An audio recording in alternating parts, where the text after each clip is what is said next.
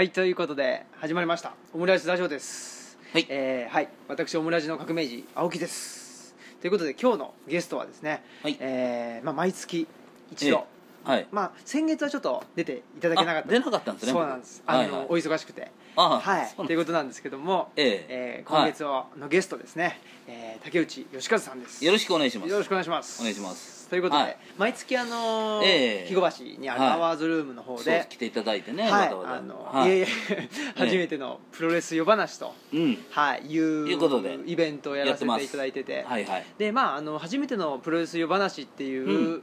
あのなんですかね名前、はい。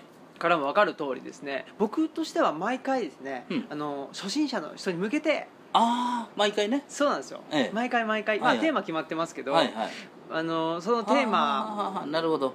のですねね。あの、知らないはい人に対してどうね。そうなんですよ。あのお聞かせするかというそうなんですよことなんですよ。ねそうなんですよ、はいはい。なので、はい。まあもちろんあのすごくなんて言ったらいいんですかね、あの玄人受けするですね、はい。えー細かいあの、え裏話とか、うん。そういうのももちろんあるんですけど、ええ。えーまああの基本はね。的にはですねね。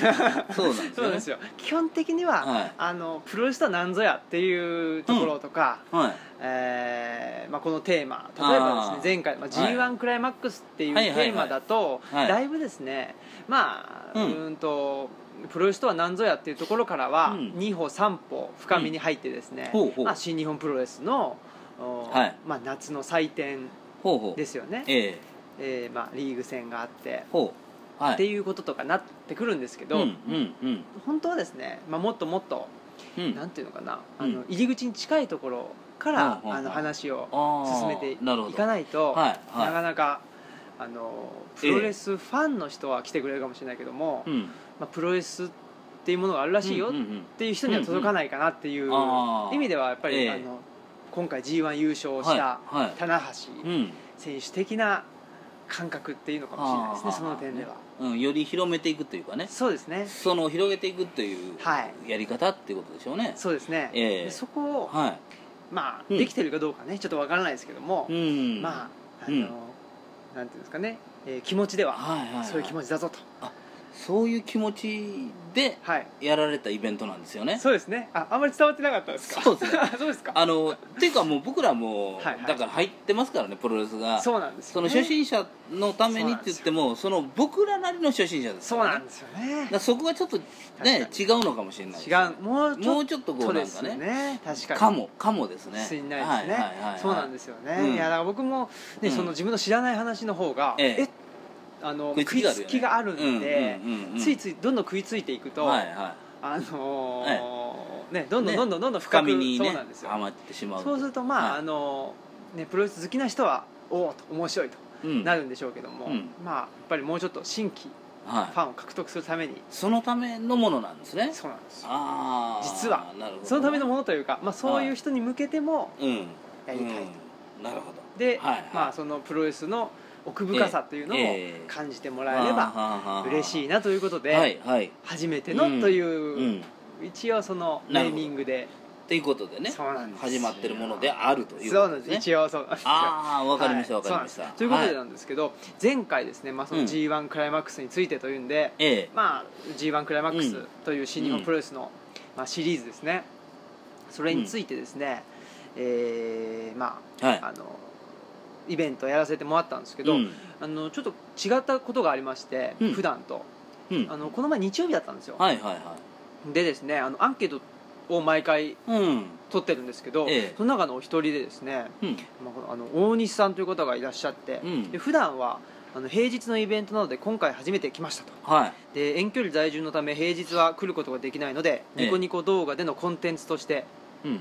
配信してほしいと。おおまあでペーパービューのような別料金でもいいので見たい、うん。音声のみのプロレストークでもいいからもっと聞きたいと。なるほど。こういう方もいらっしゃってああいいですね。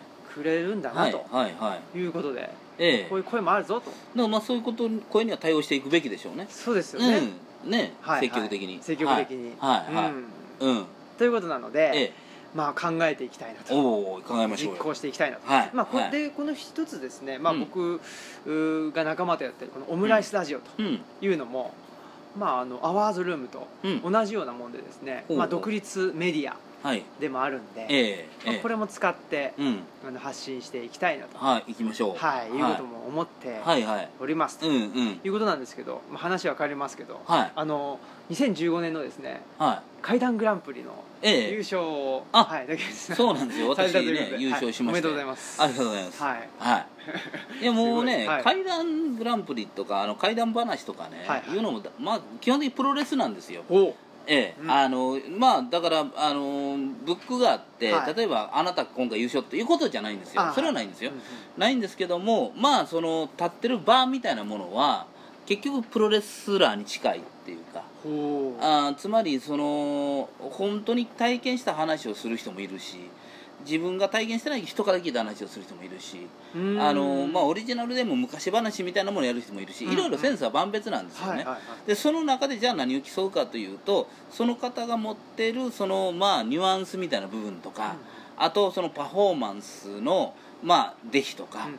あるいは話してる内容のまあ怖さ云々とか、うん。でのものを総合的に判断していかれるわけであって、はい。でしかもそれを審査する人がその厳密に言えば審査員としていかがかなという人たちがまあやるわけですよ、まあ、稲川淳二さんははい。審査委員長として山口敏太郎さんとか、まあ、うん。この辺はオカルトのこととか怖い話のこと分かってるけども、やっぱ時より分かってない人も入ってるわけですよ、うん。ええ、ほんであのいつもまあ審査してくれてるのは増田岡田の増田君とかねお笑いの方から来てる人たちもいるし、あのまあ、だからいろんな人たちの採点によってこう優劣がつくわけですよ、はい。だからそれがどこをどう攻めたらあの優優劣の優位になって列の列になるのか分かんないわけですよ。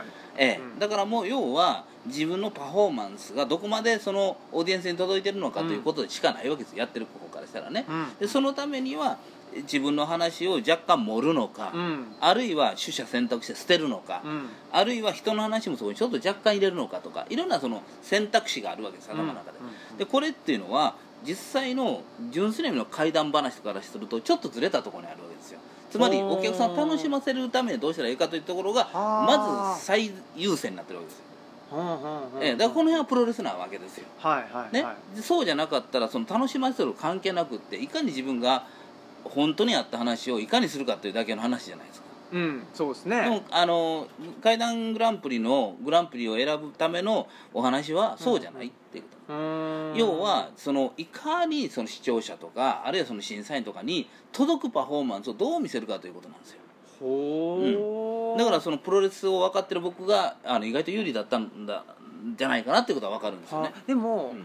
あのまあ今のお話聞いたりしてると話っていうもの自体ですね階段にこだわらず、うん話トークっていうのは一人じゃしないですようん。ね、はい。どうしても、はい。聴衆と聞いてる側に届かせようと思ってうん。しますよね、そうですそうです。すべからく、うん。あのまあ、コミュニケーションっうん。ていうのは、うんプロレス的だなと僕は思ってるんですけど、はいはいはい。逆に言えばその階段をする人でも、うんプロレスを全然知らないプロレス的な人じゃない人もやっぱりいる、ええええいますいますということなんですねだからプロレスを知らない人が一生懸命やることによってプロレスを知ってる人を納得させるっていうこともあるわけですよ。それはもうだからプロレスの不思議なところです。よプロレスを知ってるからっつってジャンプ鶴田なんて評価されたか評価されてないの分かりすぎてて嫌やという意見があったわけですよ。ね、はい。だから要は多少武骨でも、プロレス分かってないっていう部分が届く方がプロレスらしかったりするんですよ。だからこれはもう難しいところなんですよ、その一概に何がどうなんて言えないわけで。あって、要はそこがもうそこが丸めの底なし沼とね某週刊ファイトの編集長はいの井上さんが言いましたけど、そうですね。まさにその通りなんですよ。はあ。だから虚実の飛膜ですよね、はいはい。何が嘘で何が本当なのかわからないところにプロレスというのはあるんだっていうはあ。だからっつって全部嘘とは言えないしだからってでも本当とも言えない、うん。じゃあそれはじゃあどこにその差異があるのかっていうのはそれはもう見てる人の感性に任されてるわけですよ、うん。だから階段もそうなんですよね。あれ本当の話なのかとかねほんまにお前体験したのかと言われるといやいやっていう部分もあるわけですよ。そうですよね。でも自分が体験した話とかあるいは人から聞いて自分が怖くなった話の方が伝える時にはよりリアルに伝えられて、うん。これはまたそれでいいと。だから僕はそれはあの総合の経験というか本当の格闘技の経験ある人が有利という部分と似てると思うんですよ。うん。本当に自分が体験したこととか人が体験したことを本当に聞いてああそれ怖いなと思ってる人っていうのは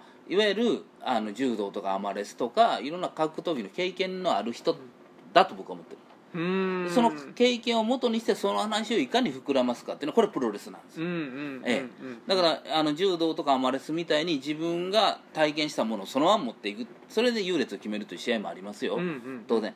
でも階段グランプリの世界はそうじゃなくってそこの中にいかに自分を出していくかとか、はい、そういうパフォーマンスの方をだから競われる部分としてあのあるわけだからはあ要は階段グランプリとかああいうの見てるとやっぱプロレス滑らない話もプロレスだし、うんうんうん階段グランプリもプロレスだなと。まあもちろんそれは政治もプロレスですよ、はい。はいはっきり言って。世の中もプロレスですよ、ねそう思いますよね、えそうか。いや、うん。それでえうん。こんあのーまあこれ何回か竹内さんに出てい。ただいてるラジオなんですけど、ええ。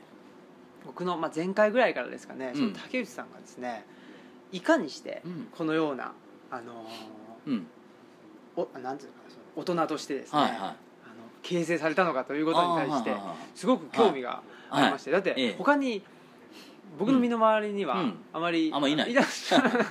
らっしゃらないタイプのはいはい。方なので、えそれはどのタイミングではあはあはあ世の中プロレスだなというか、まあ、分かったというか、まあ、気づいたら、えうん。まあ、目の前にプロレスがあってそれを熱中してはい。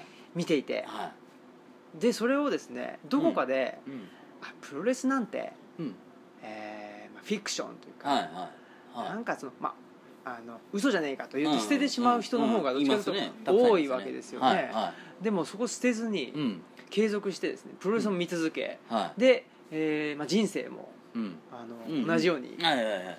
まあ当たり前ですけど、はいはい。継続しえてえ続けてらっしゃってて、ええ。はいはい。その辺って、まあ、プロレスへの気づきそのうん。世の中プロレスだということに気づいたポイントとか、一番大きいのはね、はい。僕はディック・マードックやったと思うんですよね。やっぱりディック・マードックのファイトを見た時の、はそのある種のプロレスラーに対する信頼っていうのが一番大きいなと思ってるんですよ、はい。でプロレスっていうのはもちろんね、はい。そのなんていうのかなショーとして成り立ってるエンターテインメントのいわゆるスペクテータースポーツと言われるやつなんですよ、うんうん純粋なスポーツじゃなくて、はい。スペクテーターなんですよね。要はお客さんがおって成り立って、うん。お客さんをいかに沸かすかということをあのメインとして考えてるスポーツと考えていただければ分かりやすいかなと思うんですよ、はいはい。つまり格闘技の面はあるんですけどもあくまでそれは視聴,、えー聴取者に対するというかオーディエンスに対するアピールとして格闘技があるわけであって、うん。要は格闘技をしようと思ってることではないわけですよ。うん。だからここの差異みたいなものがねうん。分からない人が多いんですね、だからといってプロレスが格闘技じゃないからお客さんに届いたら何をしてもいいかってそうでもないんです、うん。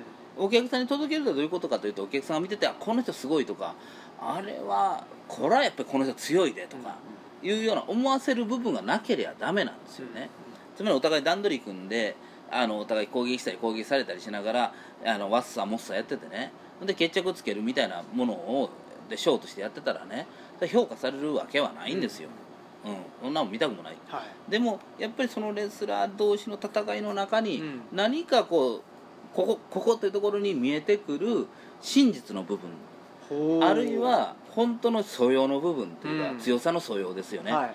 えーその部分、まあ、うん。格闘技に寄ってなかったもいいんだけど、本当の強さの部分がこの見える瞬間を、まあ、マニアは見逃さないし、マニアが見逃さない人そのレスラーを僕らは応援するんだけど結果としてそれはそのそういうことを知らないオーディエンスも応援してる人たちになってるという部分が大きいところだと思うんです、ほう、うん。本当の強さっていうのは、は肉体的な、肉体的なものもあるし、はい。そのモチベーションの部分もあるし組み立てでもあるんだけど、うんうんうんまああの分かりやすく言えば僕なんでディック・マードックかというと、はい。ディック・マードックは例えばどんな技でもそうなんですけど例えばあの人の得意技のブレンバスターにしても、うん。ブレンバスターというのは大体スープレックスなんですよね、うんうんうんうんバーティカルスープレックスとか言われるんですけどいわゆる相手のあの頭をあのフロントヘッドロックでキープして、相手のタイツあたりの腰あたりを持ってそのまま自分が反り返ることによって相手を統一させてる、はい。その後倒していくってやつなんですね、でこれっていうのはあの自分でやってみたら分かるんですけど相手をこうその会社に抱えた時にあの自分が後ろに倒れる勢いでうん。相手を倒したいわけですよ、うん。それの方が相手を持ち上げやすい、うん。倒しやすいんですよ。でもこれは要は相手の腰がかなり離れた位置にあってうん。それを持ち上げないといけないから要は相手が腰を下ろしたら持ち上がらへんでとかあ,、あそうですね。るいはよっぽどのその自分の体重を使ってた倒れないと相手が持ち上がらない倒れないっていうのがあるんだけども、一番の真剣的に言えばね真剣勝負的に言えば相手の腰というのを自分の近くでキープする方が相手の体重をキープしやすいんですよね、うん。というか相手があの嫌がっても持ち上がられる体勢なわけ、つまり自分の腰に相手の腰を密着させる。うん、うんでもそれだと快な力で上げていかないといけない、うんうん自分のハンドで上げれない、うんうん。でもディック・マードックは自分の腰に相手の腰を押し当てて相手の動きを封じた上でそのまま持ち上げるということをやうん。るここが説得力なんですよ、ほう。ん、その代わりものすごい快な力いります、はい。こうやってぐわーっと。う、うんだから今のえ誰ですか？あの新日来てるモルガンですか、うんはいはい。マイケル・モルガン。あれはそうですよね。モルガン？モルガンじゃない。エルガンエルガン、はいはい。あれエルガンがそうだよね。あれなんかほんまにそのじ、状態で持ち上げるから、うんうんうんあれですよ。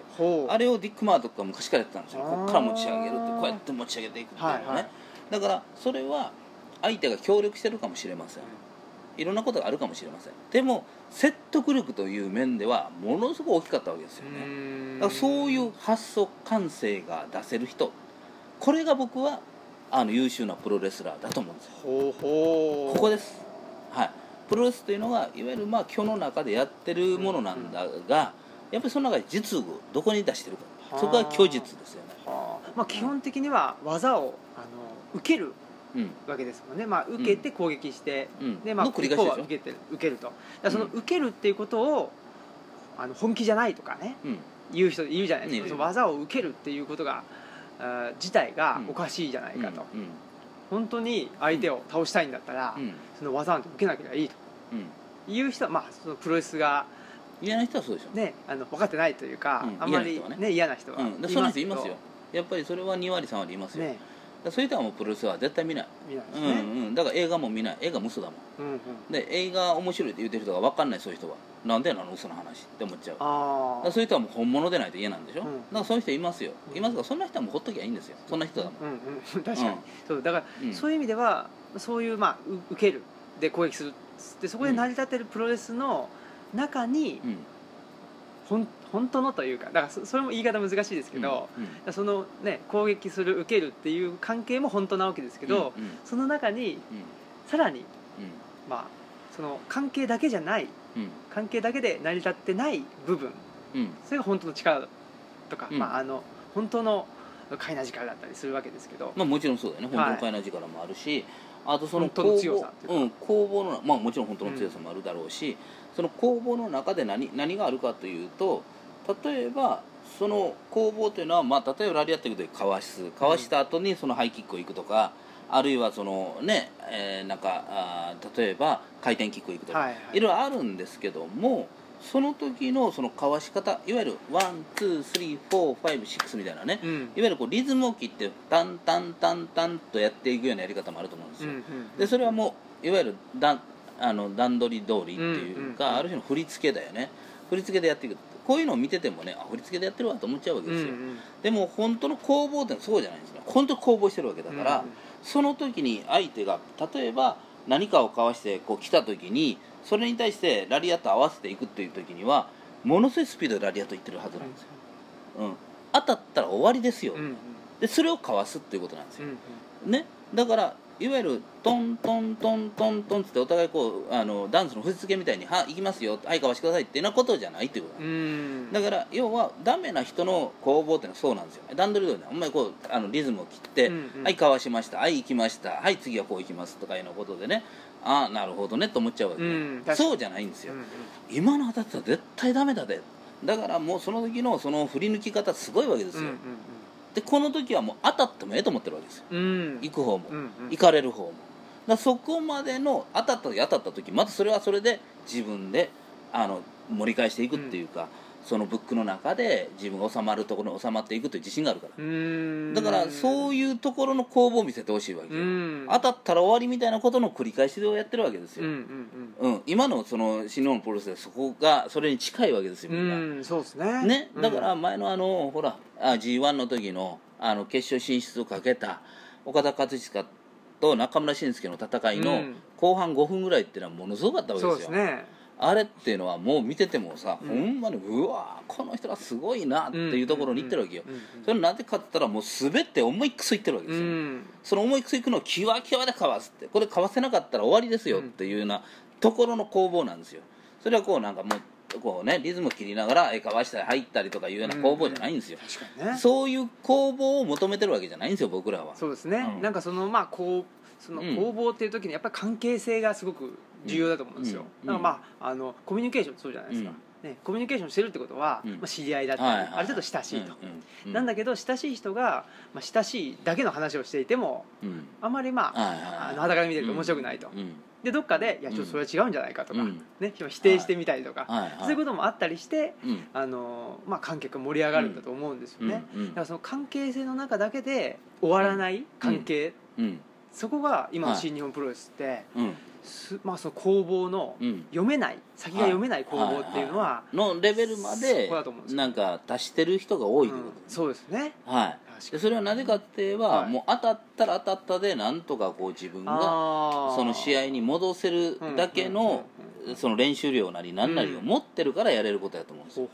だからそこが基本的なあの基礎体力みたいな面も含めて、うん。まあ、せもちろん後々はセンスになっていくんだけど、はい。センスも含めてやっぱりそこの段階に達してる達してる人たちがいてうん。それに対して他の人も達していこうとしているということだと僕は思うんですよ、うん。で今回の g 1で見て僕が見えたのはやっぱり内藤が良くなったということが見えたんです、うん。僕の中では。はい。はい。非常に大きく内藤は良くなったと思います。はい。はい。これ内藤って大嫌いな人やったんですよ。うん。そうですよね、うん。もう散々まあこのラジオでももしかしたらね、ええ言うてたかもしれないけど,、はいええ。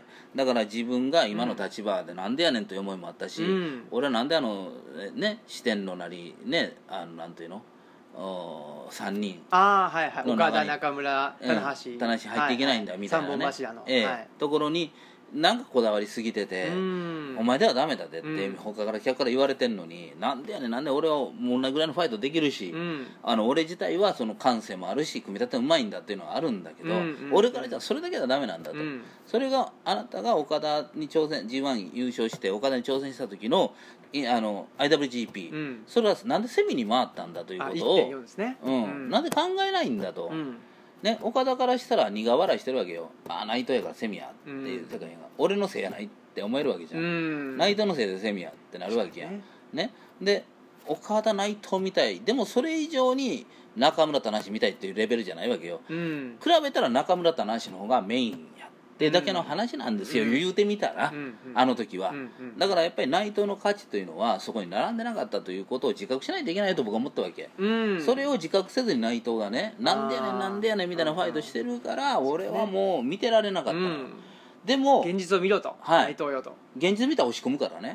でも彼は落ち込んで、うん。落ち込んで登ってきたんです、うん。現実を見て。はいはい。だからもういいんですよもう焦りなさんなん世界です、うんうん。俺はええねん分かった。確かにねトランキードって言ってますからね。そうなんです。よ。もういいの焦るなよっつって、う何焦ってんだよって。確かいやそれ今まで君焦ってたんじゃんって言われたんだけどそうですね。それをも焦るなよ、もね。まあ自分自身にもそう言ってそうなんで言ってる自分に言ってるわけよ、うん。であのリバースの DDT はいはい。あれって話やった時にみんなシーンとなったわけよ、そうですね。なんやねんな,、うん。なんやねん今の技なったんだけどあれ自体が今かっこいい技になってあでもだんだん良くなってきましたね。でもそうでしょわかるでしょ？ぱねはい。はい、あの最初の、えー棚橋にうん。内藤が勝った試合は、はいはね、このあの、うん。アワーズのみんなで見てたんですよね。はいそうです。その時に、うん。なんだ内藤みたいな感じになりましたよね。なったでしょ？なりましたなりました。なったでしょ？なりましたでもあれ自体がさ、うん。実はえ本当にかなり効く技であるということがもう今、うん自覚されてきたわはいけですよ、はいはい。ね、だから要するに彼自体が何かね、うん。開き直ったのか諦めたのかなんか分かりませんよ、うん。でもその結果としていいのが出てきてるのは事実なの。うん。はい、僕今回 g 1ではやっぱり内藤がある種自分の世界を作り始めた。まあそうですね確かに。ある種、そうですね、自分の世界を作り始めたっていうのは確かにそうで、はい。はい。まあ、はい。これからうん、どうなるか。どうなるかというのは、ね、ということ。はい。に初めて僕は内藤に興味を持てた、シリーズだったわけですよ。うんうんうん、今後はちょっと興味を持って見ていこうかなっ確かにて思ってるわけ。確かに。あの他のうん。レスラーとうん。大きくうん。違った世界観でしたよね、僕はもっと内藤にはですね、うん。あの技をうん。あのそんなに技をあのう受けないでもいいんじゃない？っていうところもありましたよ、あの、はなんていうかあれだけ、あのうん。なんていうかのらりくらりやってるんでだから普通だったらあの、まあ、ドロップキック受けるなり逆水平受けるうん。その技を受けるっていうところでももうあのかわしちゃうとかね。うん。うん。そういうのもやってもいいんじゃないかなって。うん。まああのすごくなんていうかなあのいい意味で思いましたね僕。内藤選手に関しては,、まあそれはだから、はい。彼のが微妙なところでしょうね、うん。あのすごく。まあそういう意見も多分あると思うんですよ、うん。でもそれを受けないとなんで受けないねんとかあるいはレスラー間の間のうん。信頼関係みたいな問題もあるし、まあいろんなところで、まあ、ただその青木さんの意見というのは内藤さんに届いたら、うん。一応は参考意見として咀嚼するでしょうね。あああそういう見方もあるんだと、うんうん。じゃあどうしたらええねんってなことでももう一回考えるかもしれあないですね、うんでその中でそこも含めて、うん。もう相手のものに対しては全く乗らないというか、うん。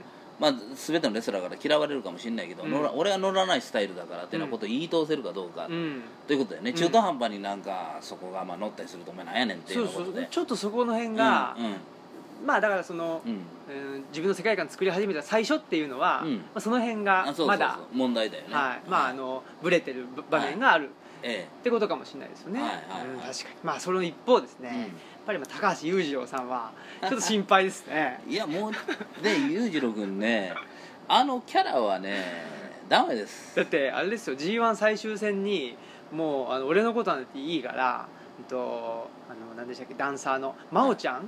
真央ちゃんのことをあのうん。もっとあのフィーチャーしてくれって言ってうん。言ってたりですね。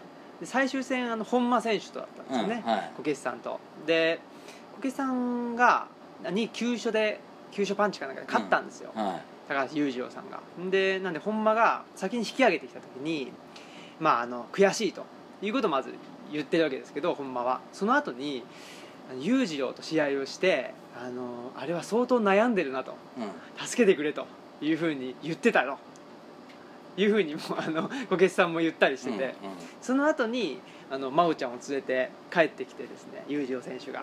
であの、うん。もうはあのあの俺のことはいいから、いうんうん。真央ちゃんを、はい。フューチャーしてくれということも言ってたんで、うん。うん。ちょっとこれはうん。は裕次郎い辛いなと。うん。はいはい辛いなと。ういう感じになってきましたけどね。んですよね。やっぱり裕次郎一やっぱ一番辛いんちゃいます？一番辛い感じですね。今のところね。うん。うんそれはもう分かりますわ。ですよね。はいはいはい。もうだからあー内藤がその、はい。悩んでるというレベルじゃないと思いますよ、うん。でしょうえね。えで自分がキャラクターがもう万々やと思ってるわけですよ、ねあれだけのことして、ね。でも僕らさんのキャラクター間違ってるんだけど、そうですね間違ってるキャラクターはいくら突っ張っても間違ってるんでうんすよ、うん。でここに早いこと気づいた方がいいんですよ。裕次郎君もでそれ気づかないまま今に至ってて、うん。でそういうその本末転倒なこと言ってしまうわけですよ、ねえ。ちょっとね。えうん、だからもうなんかねやっぱりもう間違ったら間違ったで切り替える。もうそこ自体を僕は裕次郎さんには分かってもらいたい、うん。うんだから辛いですよ彼は。一番今。ちょっとねはい。そんな感じですよね。出ていくかもしれないですよ。あはい、うん、プライドとかいろいろ考えたら。あれだけのことしててであのキャラっていうのは今、一朝一夕で変えれるキャラじゃないわけですよ、うん。ね。ほんでなんかあのバレットクラブとかに入ってて、うん。浮いてるやん。そうですね。明らかに。ね明らかに君なんやねん。何もやねんって思われてるわけですよ、ねこれも裕次郎君に聞かせてほしいわ、うんこのこのこのこの放送、ねそうね、はい、だから聞いてほしいですよね、聞いてほしいです。うん。だからもう悩んでるのも分かるしね。そのうんそこで突っ張ってるからもう、うん。あのまあ行くしかないと。あのくねくねっとしたねなんかファイトスタイルっていうのかな、ね。あれで行くしかない。どうしたらいいんですかね。ちょっとなんかまあ仮想敵かなんかを見つけた。だって今回内藤選手はうん。あの天山うん。にはい。あいつは終わってんだとか言ってで、まあ、天山もそれに反応したりしてはい。でそれで一つあの盛り上がりもええ。ありましたけど、はいはい。そういうふうに誰か仮想敵を作っていやだからねそこはね青木さんがねやっぱり天壇ファンやから言ってんだけど、はいはい。天壇を仮想的にして盛り上がったわけじゃなくって はいはい。要は内藤自体がなんか仮想敵を作って盛り上がったわけじゃなくて何か違うところの自分の中の気持ちでもってあー。あそこまで行ってその中で天山とやるときにそういうことになったっていうだけなのやって、あーそうか。天山を持っていくことによ仮想的に持っていくことによってああなったわけでもな全くないんで、はい、あ別にあの、うん。天山じゃなくてもいいんですけどね、うん。その誰かを仮想的にしてだからその時自に分のあのでしょ？まあ、今までと違う側面を出していく出したっていうことでしょ、はい。でそれを仮想的っていうのはもう対全選手ですよ。うん、彼の場合。だから自分を変えたということですよ。あだからそうね。うん、自分が敵を作ったんじゃなくて自分を変えたと、敵でも何でもいいんですよ。味方でもいいし、うん。何でもいいんですよ。自分は違うよと。この敵かもしれない味方かもしれないけど俺は違いますと。俺はそういうところには何も何も興味がないです、うん。っていうところの自分の立ち位置を彼は作ったと。作った。うん。いうことなんですよ、で裕次郎君は要はあのくねくねしたやつとかサングラスかけたりとかいうなんかああいうなんかものが届かずにバレットクラブに入ったけどうん。届かずに、で今なんかダンサー連れてくるということも届かずに届かずに届かずに届かずに届かずに今に至ってるわけですよ。そうですね。まあ人がやってないことではあるけども、あるけど届いていないと。い。ない、うん。うん。でそういうものを求めてないんですよはっきり言って。まあ正直なね話。うん、最初の,、ねあの階段の話で言うと、やっぱり人に届かないと、うん。プロレスじゃないしね。意意味味がない。はいということなの。分かるんだけど意味がない。うんでだ中にはやっぱりじ10人おったら1人とか100人おったら5人とかが評価する人いるかもしれないよ、はいはい。あの裕次郎はあれはいいよって。いう人いるかもしれないいるかもしれないけどそれ大きな声にならない、うん。うん。でそのマニアックな人もいいよって言いながらもなんかでも本当はねっていう部分がどっかあると僕は思うんですよ、うん。あれがそうですね。あれがもうあの人の一番いい形だと誰も思ってない、反応がないですもんね、はいナイトにはねもうブーイングという反応がありますけど。そうなんですよ、ええ。もう何やってもブーイングっていうのはもう一番いいことですよね。ああそうですね。彼からしたら掴んだ。そうですよねだからそのブーイングがあってもさ知らないよって言うたら終わりやから、それがまたキャラになるっていうことのその相乗効果じゃないですか,、うん。そこがやっぱり裕次郎君が。ちょっと違うところですね。そうなんですよ。だからこのあの二人の。はい裕次郎君のことをねあのだから、まあ、例えば内藤とか本間とか裕次郎とかあるでしょ、はいはい。その昔だったら石井とかおったんだけど、うんうんうん。石井は抜けちゃったよね。ね。だから要はそのそういう人たちをねどう語っていくのかとか、うん。ね、でそれもあの今後僕はオムラジではやってもらいたいなと思ってるわけ、要はじゃあ何が問題なのかとか、うん。何がみんなどう思ってんのかとか、うん。やっぱりそこまでその例えば裕次郎君に気気をえー言ってね、はい。気を持ってそこまで語るようなものメディアなんてないですよはっきり言って。確かにね。あの人がどうなるのか関係あれへん、う。ん。うん、でも我々がやっぱ裕次郎君このままではそうですね。だなって 言ってるわけだから。友情さんに確かにね。は確かにそうだ。そうい、はいですよもうねだから裕次郎君とかに来てもらってね、うん。オムラジに。来てほしい。うん。来てもらって喋ってもいいと思ってますよ。だからプロレスほんまに話どうですかね？どうなのかというはい。うん、だから一回声かけてみたらどうですか？やっぱ裕次郎君一回はあ。一回どうですか？と、はいそのファンの声とか、うん。ね、すごい支持してる人もいますよ。支持してる人の声だけじゃなくってその人たちの意見も大切だけど、うん。そうじゃない人の意見みたいなものもね、やっぱりちょっと真摯に聞いてみるべきなんじゃないのかなってはいはい思うんですよ、はい。うん。そこによって見えてくるものがあるんですね、うん。はい、もっとやりようによっては、はい。彼がい棚橋の IWGP にもチャチャレンジしたんだから、うん。ええ、でそれなりのいい試合をしたんだから、うんあの時が最高じゃないですかキャリアとしては、うんうんそっからの凋落があまりにも激しすぎるじゃないですか、うん。えやっぱりこれだけうん。まあ内藤選手もそうですけどえうん。裕次郎さんもうん。あの我々の話に出てくるとっていうことはすごいいうことは やっぱりある意味注目されてるわけですからそうでですすよねはい、はい。確かにそうだ、ええ。ちょっとそっねちの方向で、ね。まあ、はい。このあの初めてのプロレス夜話もうん。あのやっぱり人に届くようなはい。ことをやっていきたいと思っておりますので、はい。はい。えーまあ今後とも、うん。はい、ぜひ一つ。一つということで、まあちょっとその裕次郎ラインちょっと検討してみます。一回ね一はい。回ほんまに声かけていただければありがたいかなそうですよね。うん本当に。ちょっとこっちも行動してみないと分かんないですもんね。そうなんですよ。やってみないと分かんないやってみたら分かんないでしょ。裕次郎君もほんまにそういう声を待ってるかもしれないしそうですよね。んそれは分かんない。うん待ってるかもしれない。分かんないですよ。そうですよね。それは？全く分かんない。ちょっともう本当暗中模索すぎて、はい誰にも相談できないで悩んでるかもしれないね。もしれないでしょ？確かにそうだ。ん。そこに対して我々が何かね、うん。その適切な意見じゃないかもしれないけど、はい。なんかね反発されるかもしれないけど、うん。ああなるほどとどっか残った部分があって、はいはい。そこでまた違うね何か新しい動きがね彼の中で出てくればそれは僕らとしてもはあ。の本望だなと本当にそうですよね。思いますよ。本当にそうですよね。はい。